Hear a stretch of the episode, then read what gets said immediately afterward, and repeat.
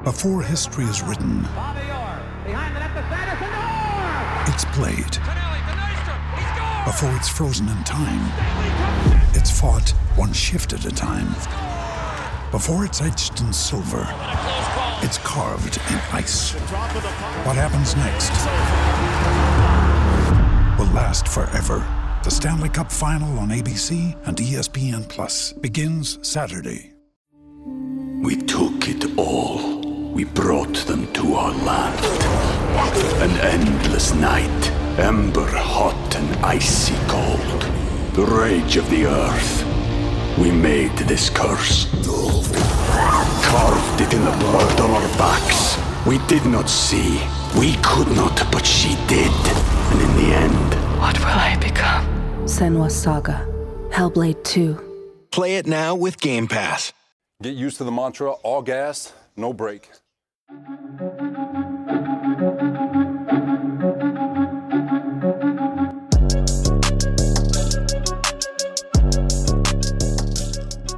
going on, everybody? Welcome back to the Turn on the Jets podcast, where myself, Will Parkinson, at WillPaw11, and my co-host Matt Giannessis talk everything New York Jets football. This week with Matt out, we've got a uh, exciting podcast. You know, no, not no need to worry uh, with Matt out. He'll be back next week, but we've got a, uh, a few things. We got Jake Asman coming up um, at the bottom of the show um, of the Jake Asman show. Catch him weekdays nine to eleven on uh, Sports Map Radio. And then we're going to talk a little bit about the Jets quarter century team that I'm putting together 1996 through present. Um, this week we got running backs, so a lot of exciting stuff there. We'll also get in a little bit about um, some of the Sam Darnold and, and Deshaun Watson rumors and, uh, anything else going on, you know, in Jets world. So to start, uh, we'll get into you know some exciting Jets news actually came out today. Leon Washington, um, who made my Jets quarter century team as a fan favorite, it was named a uh, special assistant and will be you know joining the coaching staff this upcoming season. Washington was a exceptional Jet from you know might have been small in size, but guy to heart of a lion, extremely fast, great on special teams, and uh, was somebody that most Jets fans have a found uh, you know profound appreciation for. So was happy to see that news. It goes right in line with the W after W of the Robert Saleh era already. Um, every it seems like every single guy that's being brought on the staff or a move being made by the organization so far has been well received by me, most Jets fans, um, you know, most analysts in the business as well. So, you know, I'm very excited to see that. Um, you know, welcome back, Leon, somebody that was a Pro Bowler, a kickoff return guy, and, and scat back, third down back for the Jets. So, very exciting there. Second, we get to Sam Darnold. So, Sam Darnold's in the news. Me and Jake will talk about this uh, later in the podcast, but uh, you know, Adam Schefter's been reporting uh, a couple different things initially when the you know Robert Saleh was hired. It was Sam's that is most likely going to be the quarterback in 2021. Now, a lot of the rumors around him being traded. Um, there's thought could be a late one, potentially a team like New Orleans um, at the bottom of the first round, or teams like Washington, Indianapolis, San Francisco um, with second round, maybe a two and a five, two and a four, a package like that. So be on the lookout for that. That's something that probably will happen if it does happen. I would assume in the next couple weeks because Carson Wentz is looking to get moved. Um, the Eagles are looking to move him shortly here. Chicago and Indy, the two favorites. My money is going to be on Chicago. Um, I, I, believe with them elevating his old quarterback coach to offensive coordinator, um, and then just the Bears, you know, wanting to have that big name and take another shot at a guy like Carson Wentz. Um, I personally think Sam should have a lot more value than Carson Wentz. I, I know Carson Wentz has played at a higher level, but Sam's four years younger. Although Sam has been injured at times, a lot of these are very non-serious injuries. Wentz has had multiple concussions, back injuries, ACLs, um, and mentally could not handle having a competent backup, which is a huge problem um, for playing in a place like Chicago. It was obviously he didn't wasn't able to handle in Philly, and to be able to deal with that now in Chicago would be uh, would be interesting to say the least. So be on the lookout. be on the lookout for that. Um, and then you know Sam should be the next QB domino to fall with Stafford going to the Rams, obviously. Wentz being moved, and then Sam would be the inevitable next domino, as you know Dak Prescott won't be dealt with until free agency, and if he's not a Cowboy, I think everyone would be pretty shocked. Lastly, um, from a quarterback perspective, Deshaun Watson. So we will get into this again um, with Jake, but another report, you know, John McClain, who's the Texans kind of mouthpiece from inside the organization, has been there 30, 40 years, basically saying the Texans have no intention to trade Deshaun, which we all kind of figure they're going to play hardball. I think Caserio specifically is going to do everything he can along with David Culley to make sure Deshaun's not moved. But with that being said, I can see Easterby and Cal McNair. You know, they are clearing house. They let go of their team president of their entire, he's been with the team their entire existence, last 21 years. Um, so they're clearing house with everything, um, you know, medical staff being let go, all these people that Watson uh, were a fan of Watson and Watson was a fan of are being let go left and right. The organization's cleaning house. I, I could see Watson being moved, and I think the Texans are going to be forced to do it at some point. They can play hardball now, but once these teams start to come in with better and better offers, there's more and more pressure around the draft. What are they going to do? Are they going to hang on to Sean? What are they going to do? Do they want to try to trade up and draft a quarterback? Things like that. So there's a lot going on there. You'll hear me and Jake, like I said, talk about this later. But if I'm the Texans, the Jets are the most valuable option. John McClain said it multiple times. If you're going to trade an asset like Deshaun, which has probably never been traded in the history of the NFL, at the quarterback position, elite top five level guy, 25 years old, reasonable cap number, good locker room guy, face of the organization. It doesn't happen. Um, you guys have heard me talk about this before.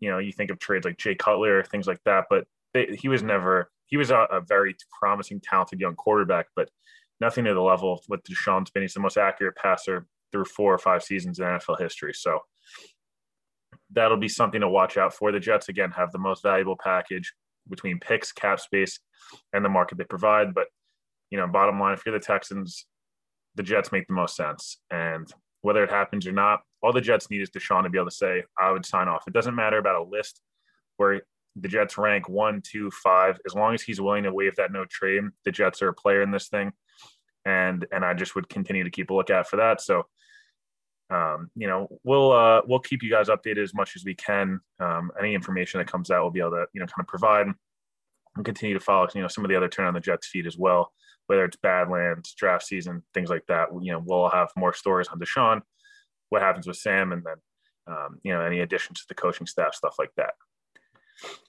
Lastly, um, before we get into the interview with Jake, which is an exciting one, um, you know, we, we've been doing this. I've been kind of previewing this, you know, on the website, and the, and the article actually went up on Wednesday night. But we're going to be going position by position, best Jets um, over the last 25, you know, quarter century, last 25 years. So, um, running backs, we decided to start with with an absolute all star, one of the, the best Jets and best running backs in NFL history, Curtis Martin. Uh, I think it was a pretty obvious choice to have him as our starting running back here um, you know, over 10,000 yards in a Jets uniform, tw- you know, 2,500 receiving yards, 63 touchdowns, and then, you know, multiple, um, you know, played in seven playoff games with the Jets. Awesome, awesome guy, fantastic football player. Made three Pro Bowls, uh, was a first team All Pro in 2004, his last full season. Um, six, I think he had 1,600 rushing yards, 16, uh, 1,697 in 2004, just incredible for that time a 31, 32 year old back to be able to, you know, play that effectively. Guy, you know, was elegance on the field. Like I said, great guy off the field, but Curtis Martin's one of the best Jets of all time. Uh, you can make a strong argument he is the best Jet of all time. I know people throw around Revis, Joe Namath, Mawae, Gastineau, people like that, and we'll get into some of those guys, um, especially Revis, as we go on, um, you know, through the secondary. But from a running back perspective, Curtis Martin was fantastic um, ability to make people miss, get tough yards, catch the ball out of the backfield, block and protection. So overall, great football player and, and one of the best Jets of all time. So uh, very, very easy decision to have him as my starting running back here. Uh, you know, when we get into it, there's been a lot of really talented Jets running backs over the last 25 years. I think the doom and gloom of the 2010s has kind of jaded people's minds. Um, you know, between the 98 team, the early 2000s under Herm Edwards, were really, really very, you know, competent and really good teams. Uh, a lot of them made playoff runs. You know, I think of the year beating Peyton Manning 41 nothing in a playoff game. That doesn't happen often. So, you know, that, and then obviously 2009, 2010, even the 2008, uh, you know, team, you know, year of Brett Favre, torn bicep and a couple terrible interceptions away from going to the playoffs. And that gets into my next guy, Thomas Jones was when, when awesome jet. He had one of the most peculiar stat lines, um, you know, I can remember. one touchdown in his first year with the Jets, and then the next year, 13 touchdowns, and then a franchise record 14 rushing touchdowns um, the year after. So it was first team All Pro, you know, for the AFC. Made a Pro Bowl in 2008. Ended up, you know, almost 4,000 yards in three seasons with the Jets. 28 touchdowns was, you know, he's known for the shredded up arms and his stiff arms and things like that, but a real workhorse great pick, you know, a great pickup by Mike Tannenbaum, swapping second round picks and acquiring Thomas Jones. Ended up leaving the team before the 2010 season and then being replaced by LaDainian Tomlinson, who will make the list as one of the better veteran pickups the Jets have had of the last 25 years. But Thomas Jones was awesome. Can't uh, you know, can't say enough good things about the guy who's played an all pro level with the Jets, was on that magical run. The team went nine and seven, snuck in the playoffs and made a, you know, Cinderella run to the AFC title game and up, you know, scored 17 points in the first half at Indy. You thought that team might be able to go to the Super Bowl, but great, you know, it was probably the best trade of the, one of the best trades of the 20 last 25 years, and spe- specifically at the running back position was certainly the best trade the Jets have uh, Jets have made. Like I mentioned, LaDainian Tomlinson, probably the best veteran pickup. You know, LT obviously you you can read this more in the article on the website, but great Jet. Um, you know, 2010 was a special year. I think in uh, anyone under the age of probably 30 is probably your best Jets memory. Um, you know, LT only, you know, 1,200 yards in two years. And the first year, though, you know, almost 950 yards rushing, was really great out of the backfield, 50 plus catches, was really good that postseason run, uh, three touchdowns, um, you know, 200, almost 200 total yards. And, you know, splitting time with him and Shonn Greene, who, you know, I have down here is the Jets' best homegrown talent.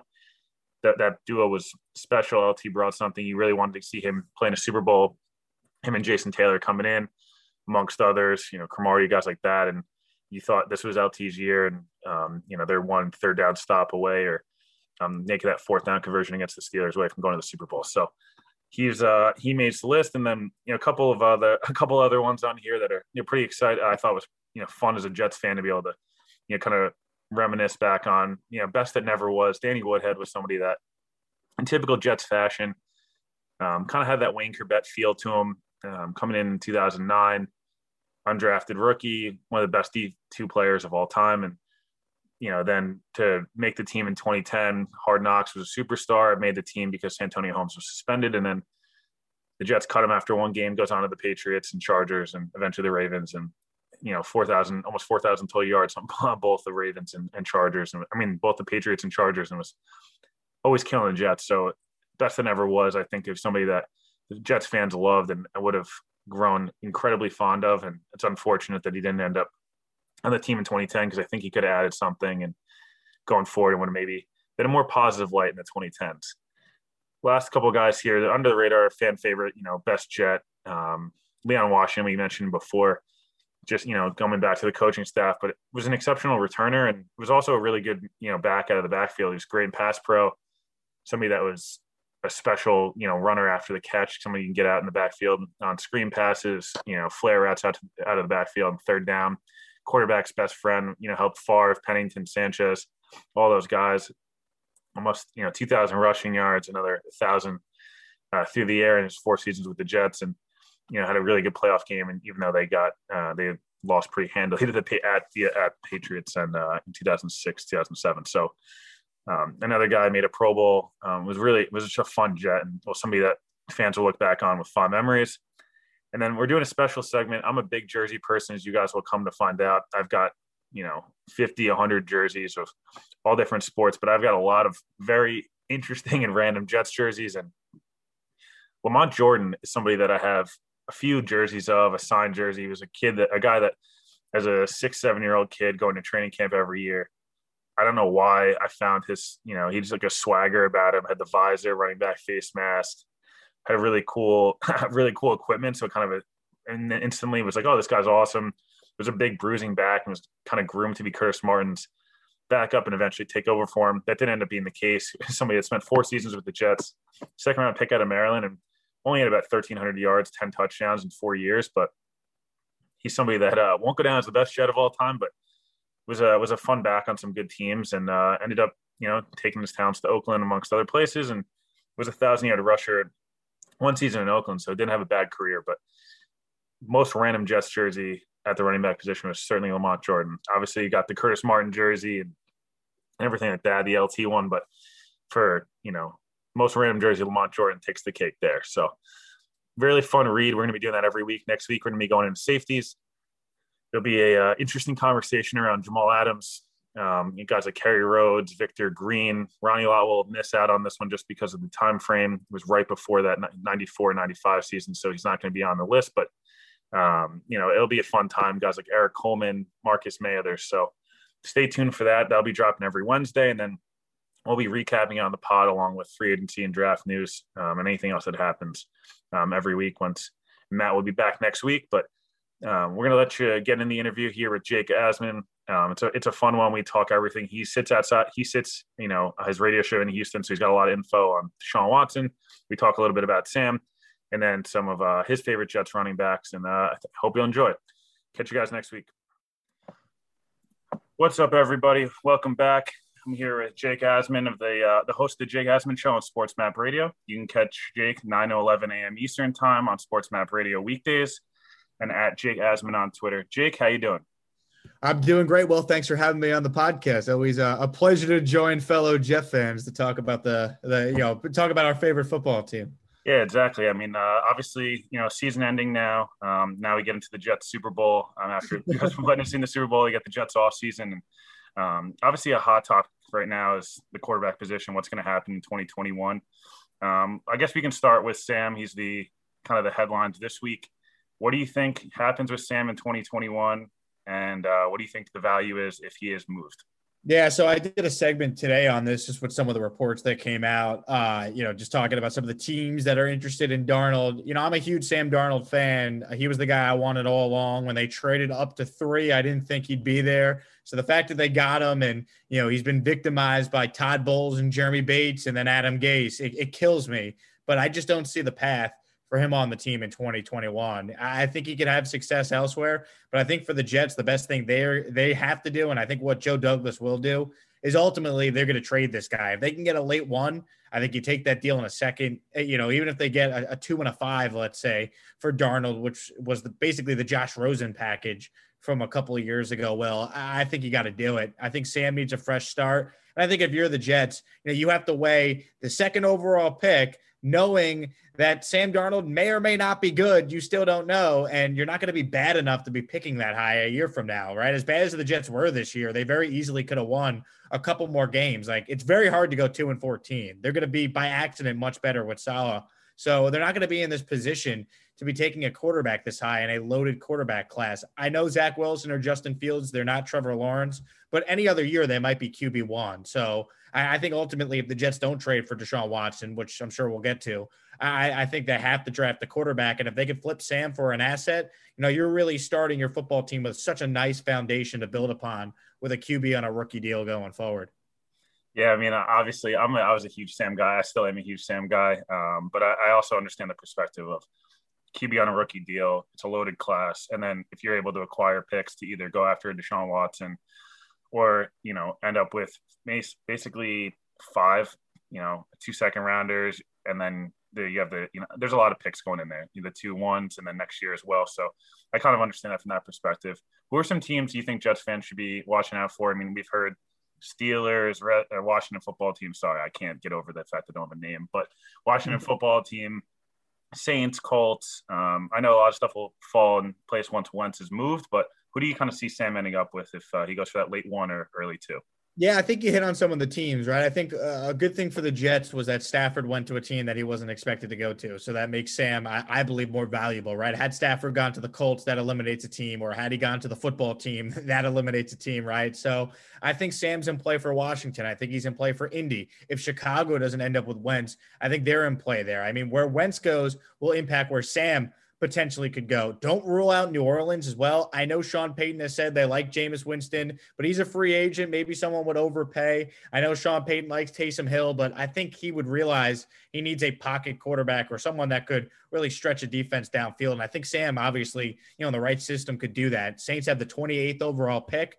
We hear Schefter talking about a late one for Sam. Well, that's pretty much as late as you can get out of the teams that were deep into the playoffs, right? So I think New Orleans could make some sense. Um, maybe Pittsburgh if they want to have the heir apparent to Big Ben, or if something goes wrong with Big Ben's contract, you know, negotiation that they have going on. So those are some of the teams. It, it just kills me that we're at this point, you know, but I, I, think if they could get a late one, that's that's a lot better than I thought they were going to get in the first place. So, you know, all things considered, I trust Joe Douglas to make the right decision, and I allow him and and Saleh and the coaching staff and the front office to kind of evaluate the quarterback market. And and if they think the best course of action is trading Sam, I think it'll be to one of those teams. Yeah, that makes sense. I mean, the biggest thing for the Saints and teams like that is like they need a young, controllable asset, and for the Jets, obviously the rookie deal is huge importance because the roster is so barren of talent, but a team like the Saints or Steelers, you know, there's obviously the stuff with Big Ben going on where he might be cut now or retire just because the cap hit. But if these guys, these teams need a young quarterback that they, if you know, if they hit on Sam, all of a sudden now they have two years at thirty million dollars guaranteed, which is very cheap for the quarterback position when you see what guys, you know, Big Ben's cap hits forty one million dollars. That's astronomical for a guy who yeah you're, you're right will and just the thing with sam is you know if the jets were the bears or washington or one of these teams that was kind of middle of the pack even the patriots right and they had sam darnold on their team you would stick with them for a fourth year and give them a chance to work it out with a new coaching staff better players better offensive linemen all that but it goes back to what we said at the top of this. They're picking second overall. You're not going to be in this spot a year from now. The quarterback class a year from now might not even be as good as what Zach Wilson and Justin Fields are. Like, I understand they're not Trevor Lawrence, but once again, any other year, Fields and Wilson might be the first guy off the board. So you have to remember that if you're a Jet fan out there, that it's not maybe a knock on Darnold, but if Darnold's tied with how they feel about Wilson and Fields, then it just makes sense to reset the quarterback contract and and rebuild with a guy that you know Joe Douglas. You know he didn't draft Sam, but this would be someone that he he put his stamp of approval on. He could lose his job if he sticks with Darnold and it doesn't work out. His, his he has more job security drafting one of these guys that buys him more time. We took it all we brought them to our land. An endless night, ember hot and icy cold. The rage of the earth. We made this curse. Carved it in the blood on our backs. We did not see. We could not, but she did. And in the end. What will I become? Senua's Saga. Hellblade 2. Play it now with Game Pass. With threats to our nation waiting around every corner, adaptability is more important than ever. When conditions change without notice, quick strategic thinking is crucial. And with obstacles consistently impending, determination is essential in overcoming them. It's this willingness, decisiveness, and resilience that sets Marines apart. With our fighting spirit, we don't just fight battles, we win them. Marines are the constant our nation counts on to fight the unknown. And through adaptable problem solving, we do just that. Learn more at marines.com. So, in terms of the rookie, you know, the rookie quarterbacks, you've touched on Wilson, Fields, Trey Lance is a bit of a wild card. If they draft Mac Jones, I'm giving up my season tickets. Um, it's just not. I'm not. I'm not doing that. I'm not doing that experiment. But um, if you're, you know, you're picking a number two, you know, gun to your head, who you taking? Um, who do you like as the Jets starting quarterback in 2021? As if it's a rookie. Yeah, I've been convinced, you know, so many different ways on this. When I watched Fields against Clemson, I was like, "That's the guy! Like, let's go! This is amazing!" And then, you know, you, you, you see him in the national title game, and he was fine. He wasn't bad in that game by any means. But then you're just like, "All right, well, you know, let's let's see what Zach Wilson could do. You know, let's watch some highlights of Wilson." And you know, the Mormon Mahomes hype that we have for him is kind of funny. But you know, I honestly, I don't have a hot take on it. You know, I, I know I'm a talk show host. I'm supposed to have a big opinion, like, oh, they got to do this. I, I, trust Joe Douglas. I thought he did a great job with his first draft. I think he has a good understanding of how to build a football team. And if he likes Wilson better than Fields, I'm not going to question it. Just get the best guy, right? I mean, I thought Sam was going to be the best guy, and I ended up to be, I ended up being wrong, right? So I, I just want to see them draft whoever they think is the best player. If it's Fields or Wilson, I'll support it. If they take Trey Lance, I wouldn't be thrilled, but I don't know anything about the guy. Like, there's a reason why he's highly thought of. You know, I, I just think get the guy that they think will be the best player. And I think if they're making a pick right now, that player would be Wilson. It seems like his skill set fits better with the type of offense they're going to run with LaFleur. But that could change between now and when they get a chance to actually talk to some of these guys and do their do their homework, talk to their coaches, you know, overthink all these scouting reports. This thing could change a lot between now and when the draft is. Yeah, I agree. I, I think for me, um, Wilson fits the offense of profile better. Um, what Fields probably is a little bit higher floor, I think, just from some of the experience of playing much tougher competition. Although he looked awful against Northwestern, he, they were missing Chris Olave. He had, you know, Indiana wasn't great, but then again, the Clemson game was special. He looked like, you know, Russell Wilson with some of the deep balls and things like that. So he's kind of all over the place. in that game Yeah, too. that was toughness. I mean, he's got he got crushed, and then, like you said, against Bama, I thought there was some good, there was some bad. They were clearly the inferior opponent. Um, from you know Wilson's perspective, I think he provides a lot of the same stuff Sam does, just from like moving around the pocket, these flashy, you know, Sports Center highlight plays, and then he's makes some of the decision making. It's questionable, but at the end of the day, in this offense that Lafleur is bringing, he seems like a guy that's going to make any quarterback dramatically better than they, what they would be in an Adam Gase level offense. So It can't be I'm worse. yeah, I mean, if, if you can't if you can't be successful in that offense, it's it's really kind of it's tough. I mean, Jimmy G looked very good. Matt Ryan Matt Ryan won an MVP. So um, onto the onto the flashy topic as well. Deshaun Watson. What do you if you had to put percentage wise what you think happens or you know what you'd be willing to give up? You know, what are your thoughts on uh, Deshaun as a whole?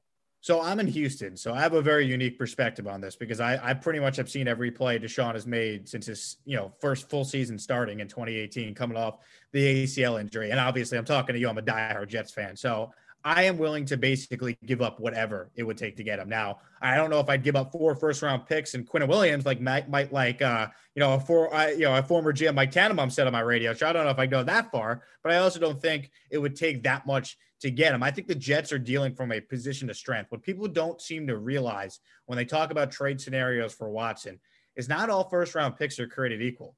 That second overall pick that the Jets have is more valuable than any pick the Bears could offer, the Niners could offer, any of these teams that want Deshaun Watson. Even the Dolphins' third pick is not nearly as valuable as the second pick the Jets have. Plus, that Dolphins' third pick is the Texans' pick. They really want to trade for a pick that they they already owned in the Tunsil trade. I think optic wise, that'd be terrible. So I just want to throw that out there. But from a Jet standpoint, it might only take two or three first round picks because you're giving Houston a franchise quarterback. Yeah, they can make a deal with Carolina for the eighth pick and then their picks following the next couple of years. Those picks are going to be in the mid to late 20s with Deshaun Watson. So if you're the Jets, offer the second overall pick. Say, do you want the 23rd pick or do you want our one next year? Offer a two. Maybe you offer a couple other mid round picks. Like, I don't think this package that people are saying the Jets are going to have to give up like all these picks, a full draft of picks. I don't think that's the case.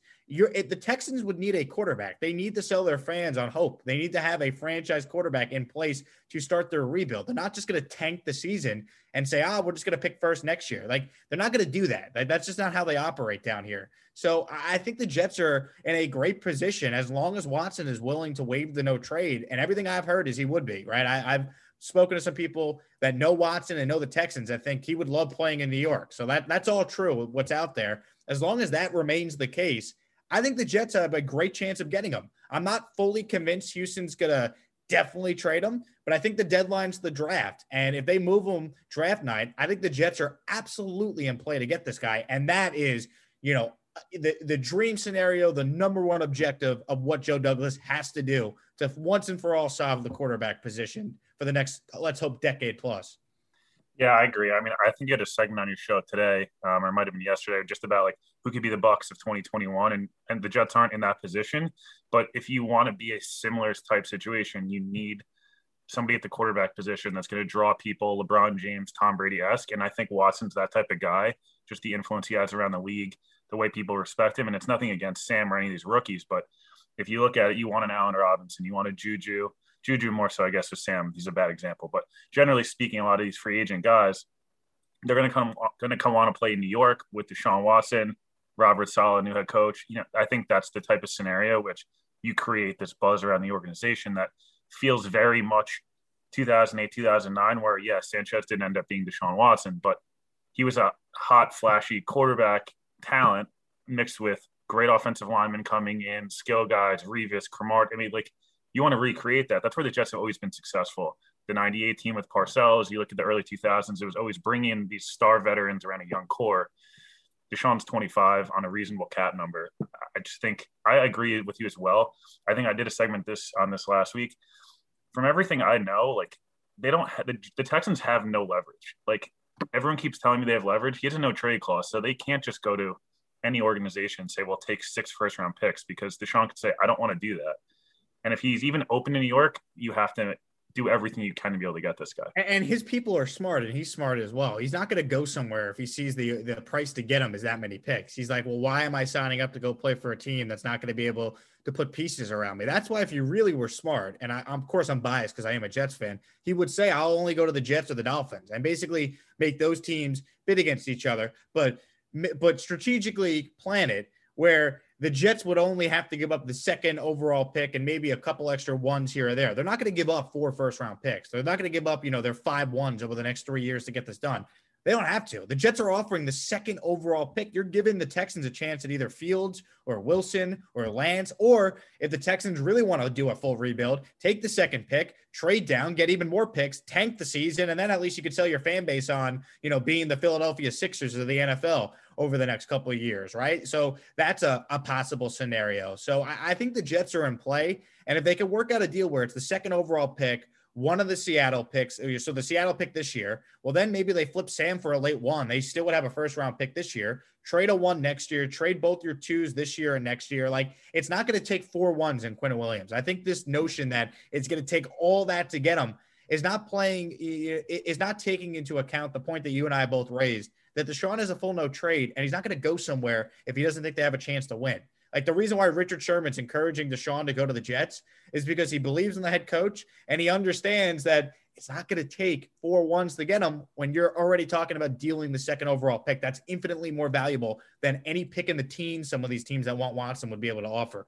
Yeah, no, I totally agree. I mean, I did a I did something on like the point scale and on lot. I mean, not everyone's familiar with it, but basically how much a draft a draft pick is worth in terms of the max value being 3,000 points. The Jets have a both the second most valuable amount of picks, but also number two overall. The difference in number two and three on some people's boards, the way people could feel about Wilson or Fields could be huge. So why Houston would want to trade with three when they now are getting the third best quarterback in the draft, or a Carolina at eight, or any of these teams, it just doesn't like. I don't think people realize that if you're going to do this trade, the Texans need to get max value out of that second pick. Everything else is irrelevant because if you don't hit on that pick anyways, they're screwed. And I, I think the idea for me, if I'm Houston, I'm doing what I still in the back of you know in my heart want the Jets to do is trade back and build around Sam. Obviously, if they don't get Watson, but if I'm Houston, I'm trading with getting the Jets pick, and then I'm trading back, and all of a sudden now I can fully rebuild. I can tear it down, build it, you know, the Caserio Patriot way, even though hopefully Jack Easterby doesn't get in the way. But I just there's so many options to play, and the Jets are very much a part of this conversation, whether people. Oh yeah. Anyone trying to downplay the Jets and their chance of getting him, I think it's just you know just just not looking at it from a broader perspective. Like, yeah, the Jets are not a good football team. Don't get me wrong, but talent wise, they're definitely better than the two wins we saw in the regular season. Like there, there's some pieces here. If Deshaun comes to the Jets, he's got a franchise left tackle. Deshaun comes to the Jets, all of a sudden with all this cap space, I bet you Allen Robinson's coming along or whatever the Jets end up doing in free agency. You know they're going to have some playmakers to go with Jamison Crowder and Denzel Mims, who I think every Jet fan is very high on, right? So I think there there's an avenue for the Jets to go from a team that was awful this past year to a team in the AFC with an extra wild card available that has a chance to go to the playoffs with Deshaun Watson. So I think Deshaun, from a a just a big picture standpoint, likes the idea of being the face of a franchise in New York. You do whatever it takes to get that guy. The fact that he wanted the Texans to interview Saleh, and they were the only NFL team out of the seven that had openings that didn't talk to Robert Saleh. I mean that that's eye opening, right? I mean, the Jets need to do everything in their power to convince Deshaun to waive the no trade. And if the Jets are making the best offer, I think the Texans would trade him to New York. So that has to be the number one goal of this offseason. And I think the deadline's the draft. Like, I don't think there's going to be a solution to this until maybe at the earliest the start of free agency. But I think even then, the Texans are going to try and play hardball for as long as they can. And this could go right till draft night. Yeah. If, you, if you're a Jets fan, you have to hope there's a disconnect between which there already seems to be um, with Watson, Easterby, and Caserio. Because if Cal McNair and Easterby get involved, I think Watson gets moved sooner rather than later. I think Caserio is going to do everything he and David Culley can to be able to hang on to Deshaun. Rightfully so. I would be doing the same thing. But like you mentioned, I just think there's a lot of possibility there. The Jets are going to have one of the easiest schedules in the NFL next year. Eight to 10 games I looked at today are going to be against teams we have no idea who's going to be a quarterback for the you know eight to ten of their opponents next year. Not to mention a potential 17th game against Eagles, who are an absolute disaster. And if it weren't for the Texans, everyone would be talking about how much of an absolute mess the Eagles situation is. So Um, in terms of teams yeah, go from worst to first all the time too. You know, even even when the Jets were one and fifteen with Kotite, the next year they were nine and seven. If they didn't blow the game in Detroit in Week seventeen that year, they would have made the playoffs. Year one with Parcells. A year later, they're in the AFC Championship game with a twelve and four season. Like this this idea that the Jets are going to be bad for the next three years rebuilding. Like, do you watch football? It doesn't take that long if you hit on the quarterback and you hit on the coach. The Niners were garbage before Shanahan got there. All of a sudden, Shanahan and Lynch get there. Two years later, they're in the Super Bowl. Like, it, it, it's it doesn't take that long to rebuild in the NFL if you hit on the coach and you hit on the quarterback. The Dolphins maybe didn't even hit on the quarterback. A year ago, they were tanking for Tua. This year, they were 10 and 6 and, and barely missed the playoffs. Why? Well, they had a pretty good team and they were well coached. Let's hope Sal is as good of a coach as Flores, and the Jets are going to be well on their way. Yeah, no, I totally agree. And people, this like idea of um, you know rebuilding in the NFL, it makes sense, yes, but like you're always retooling because it's a quick turnaround. This isn't baseball where it's a five to ten year plan. You build prospects throughout your organization. Guys only have a certain shelf life, so the Jets are going to need they need to like this isn't going to be a long term thing. And if it is, it means Saleh and Douglas both failed, which I don't personally see it. I know you don't see, and most Jets fans have confidence in, but you know, and in terms of Douglas, obviously, we talked a little bit about this. You mentioned a few names. There's like me with the cap going down this year, it didn't. It's not going to go down as far as um, you know, down to 175, which was presumed it's going to be around the 180, 180, 181 million range. Who do you see as some guys that the Jets should be targeting from a veteran perspective that may get cut as salary cap casualties or veterans moving on? Um, do you see anybody the Jets should be targeting from that perspective? It's tough because I haven't really done the full, you know, you know, dive in research on some cap casualties that could be coming. As far as guys that are out there, I mean, I know Patrick Peterson looks like he's going to be available. I think he makes some sense because the Jets could certainly use some help in that secondary. Um, you know, as far as free agents go, I mean, it's obvious what they need on the offensive side of the football, right? They need to get better skill position players, tight end, wide receiver. I mean, it's obvious the Jets need playmakers for whoever's throwing them the ball. Um, improving the offensive line would be great. You know, signing you know Thuney away from New England would be phenomenal. You know, getting the the Packers center. I was reading something about that earlier. Um, it could be you know an intriguing possibility. They have all this money to spend. They have to be aggressive. Like if that means signing Matthew Judon as well, go for it. Like just just get playmakers on both sides of the ball. They they need everything. They do have some pieces but there's really not a position of strength. Like even linebacker, which it seems like they have some pieces there. Like CJ Mosley hasn't played football in really two years. Like what's he going to be coming back? So they don't really have one position group where you feel very good about on either side of the ball. So they just need to be aggressive and just try and improve the roster and then use the draft to hit on some of these picks in the mid rounds. And that's where you, you know, you build your football team anyway. So, you know, let's see. I, I have faith in Joe Douglas. They have 19 picks over the next two drafts. You know, it's go time. And by the way, we didn't even mention this. If they turn some of the Jamal Adams picks into Deshaun Watson, the statement I've been saying on my show is I will personally build a statue of Joe Douglas. So I just want that out there, you know, on the record for all the Jet fans. I will personally build the Joe Douglas statue if some of the Jamal Adams Seattle picks are in any trade for Deshaun Watson. No, I, I saw I was I was laughing this morning because Russell Wilson's talking about, you know, oh, I want more better protection. I don't like getting hit this much. You know, it's up to Seattle. I think a lot of the quarterbacks right now are kind of trying to latch on to what's going on with Deshaun and power play their way into decision making, very similar in, to- in terms of like an NBA perspective and getting a spot at the table. I was just laughing that, oh, the Seahawks would be great to be able to address the offensive line. Oh, wait, they don't have their first round picks because they traded for an all pro safety who, in his own right, I don't want to dash Jamal for no reason, but you trade up those, you trade those picks, the defense gets worse, and now they have no one to protect Russell Wilson. So that's their own fault. You know, don't worry though. Yeah, they're, they'll be. They're gonna pay him eighteen million dollars a year, and uh, it's all gonna be better, right? Oh, yeah. Jamal hasn't even been paid no, no extension yet. I can't wait for that. I, I love the I'm gonna play no excuses, and then the next day after he plays horrible and Cooper Kupp's mossing him and the whole nine yards on a bad knee, by the way, Cooper Kupp. So Jamal wasn't the only one injured. And then, oh, it's the excuse I played hard, but I'm injured. So no, there. I think there's a lot of possibility for the Jets in in terms of free agency, and it's you have to be aggressive, like you said, because yeah, did it not work in in 2018? You know, with Mosley and Bell, the contract with Bell, whatever we can get it. You know, you can rehash that, but the first half that Mosley game, if he doesn't get hurt, he looked like the best football player I've ever seen for that first half against the Bills. It was amazing. If Sam doesn't, I'll never forget that. First. That, that was. I'm like this guy. It's he made you know he's doing everything and he's running deep seam. I thought the Jets were going to be good, dude. I, that first half, I was like, That- they should have they should have been good. If Sam doesn't get mono and you're you have any other person, uh, me or you coaching, that team's a nine and seven team, and then they're in the playoffs, and we were not even at this point with Sam and and whole nine yards. But Luke No, Falk. Oh, the pain. Luke Falk. uh, Luke Falk, I, Yeah, I'm- it's brutal, man. Blowing the, blowing the nothing lead was uh, just uh, that was terrible, man. And just like the second Mosley went down, you just knew they were gonna blow it, man. The defense just stopped playing. They just couldn't stop Allen, and Allen wasn't even good yet. It was just four turn, it yeah, brutal. That game was so. the worst part of that game too is like I went to school in Cortland, you went to Ithaca. Bills fans drive me nuts, and I was sitting, and obviously you know they travel well, and it's like the whole first half, the stadium was as loud as I've heard MetLife in a long time, just because there's so much excitement with new jerseys, which I don't like, but whatever, we, you know. And then all of a sudden, it just turned around, and like I'm like, this is a disaster. I knew the second that after that game, and then Sam comes out, he's sick. I was like, this season's already over. This is all horrible.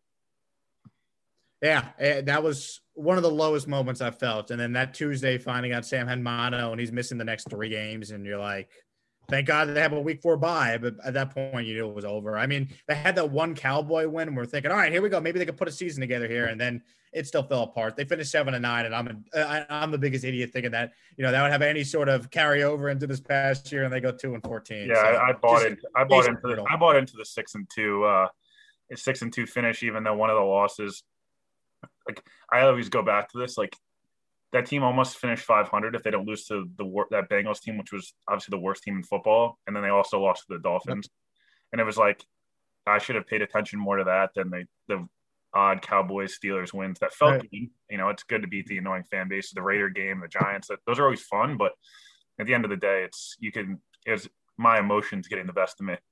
Yeah, you just we're hoping to see something, right? Eh, it, because what Sam had such a great finish to his rookie year. So going into that season, it's like let's let's see him take that big leap. And well, we had the worst possible coach ever to try and get that to happen. And here we are now after a third season, two and fourteen, and probably looking for a new quarterback, whether it's draft or you know this dream of a Deshaun Watson trade. I guess we got to thank Gase if they end up with Watson though. If they So end up with if they end up with Watson and and uh and Sam when we play Sam in an AFC title game when he's in Indy next year and whatever that'd be that'd be that'd be my dream come true. But to kind of wrap uh you know wrap it up here uh, you know uh I mean we're rolling out this our last 25 years of Jets football basically my lifetime your lifetime as well 90 we're going 96 to, through 2020 first position we're rolling out is running back and obviously Curtis Martin will be the you know he's probably in my opinion, might be the best jet of all time. He's you know finished fourth all time in rushing in the NFL, and he's been passed by the corpse of Frank Gore. But who would who are two or three of your favorite running backs not named Curtis Martin in your lifetime? Most fun to watch, or you know best? I'll give you a couple. So the the first name I thought of when I really became like a huge Jet fan, Leon Washington was my guy. I mean, I loved him on special teams. I loved him in the screen game. I'll never forget he had the kickoff return. I think it was in 06 against the Dolphins. Uh, that was part of that 10 and 6 Jets team with Mangini that made the playoffs. That was a great moment. Like Leon Washington was an awesome player, man. If injuries didn't cut short his career, you know, he really could have been, you know, uh, just uh, uh, it just it, it finished with even better numbers than he did. So I, I loved you know Leon Washington's game. He was always a fan favorite of mine. You know, I also had great respect and appreciation for Thomas Jones. Like the Jets haven't made re- a lot of good trades over the years. That ended up being a great trade. You know, Thomas Jones got there in 07. I think he had a thousand yards each season. He was the Jets starting tailback. They led the league in rushing in 2009. He was a big part of that when, you know, a rookie named Mark Sanchez and a rookie coach named Rex, named uh, Rex Ryan with that great O line with Hall of Famer Alan Faneca now on it. I went all the way to the AFC Championship game, of course. So I, I loved uh, I loved Thomas Jones and another guy that I think was just so underappreciated during his time here because the team never won anything with him and you know they should have went to the playoffs in 2015 but of course he was hurt in that week 17 game that's Bilal Powell I think Bilal Powell was a really good jet. You know, he was like the last guy that Mike Tannenbaum drafted in 2011 that actually was here, you know, through the beginning of the Joe Douglas tenure. So, you know, Bilal Powell kind of deserved better um, during his time with the Jets. He was a good player that never got to experience being in the playoffs. So those would be three that kind of stand out to me as far as, you know, Jet running backs that I really appreciated outside of like, you know, the obvious, everyone's a Curtis Martin fan if you're, you know, a fan of the Jets from 96 to now. Yeah, no, I, I would agree. Those are all great ones. Thomas Jones is one of the weirdest stat like out stat outliers. His first year at like a thousand yards and had one touchdown, and then the next two years had 13 and then a franchise record 14 touchdowns. The next two years it was like it'd be like the equivalent of I was joking with my brothers about this. It'd be the equivalent of next year Sam goes from nine touchdowns to 45 touchdowns, and just like where did those come from? All of a sudden it, it burst out. But no, he was a great jet. Leon Washington's always a fan favorite, and then Chris Ivory and Bilal Powell, that tandem was really good. Like I, I don't think people realize. I think we mistakenly didn't realize how good that Jets offense was. The you know obviously the ending was awful to watch, and Painful. actually like that that right after that game, I was at a Rangers game and like sat in the same section with Fitzpatrick and Willie Colon and Mangold and all those guys, and I was like, I don't know, maybe it was a couple beers. I was like, Fitzpatrick, what are you doing? And he was like, uh, it was just it was a great uh, it was a great time to it was unfortunate that uh, no. but he was. It, that was a fun team to watch. They were good, man. They they had that great winning streak. I mean, just to beat the Patriots the way they did in overtime with the season on the line, and then not be able to follow it up against Rex and the Bills. Oh, that. I, I mean, that's the last big game this franchise has played. If you think about it, like it's been all downhill since. So it's just painful. But you know, Bilal Powell was a great jet. You know, and, and you know what? I think LaDainian Tomlinson deserves some love as well. You know that that signing by Tannenbaum um, was a shrewd signing. Like he was not obviously the same player, but he came to the Jets, provided veteran leadership. They went back to the championship game with him. He scored a touchdown uh, in that game against the Patriots, and you know LT was was really good during his two seasons with the Jets. Obviously, 2010 he was a big part of that offense. I'll never forget he had that big game against the Bills. I think it was in like week three of the 2010 season, week four, around that range. And, you know, he's juking guys. He looked like the old LT. So I know everyone remembers him as a Charger, and rightfully so. But LaDainian Tomlinson was not a bad jet. I actually have his jersey somewhere in my uh, my closet on Long Island. Yeah, no, it's uh, it's funny. Like that was like a Tannenbaum. Like some of the best stuff he did as a GM, like was those veteran signings. That's why for me, I think it's so important this offseason to get some of those guys. Even if it's a Richard Sherman or Patrick Peterson, yeah, they might be on the downside, but they get Thomas three years of Thomas Jones and two years of LT at reasonable cost with a rookie like Shonn Greene. You had, you had, you know, you had like some of these guys at the end of Leon Washington. It was like that's how you build a team. It's and it, it's just interesting to watch how there was these really high highs, and then we, you know, now we've had to talk about obviously some of the lowest of lows is you know at least in, in my in your lifetime, but you know it's uh, it'll be interesting to see what happens both at quarterback, some of the guys they're able to sign, and then you know kind of what we're going into once the schedule release and all these things come out.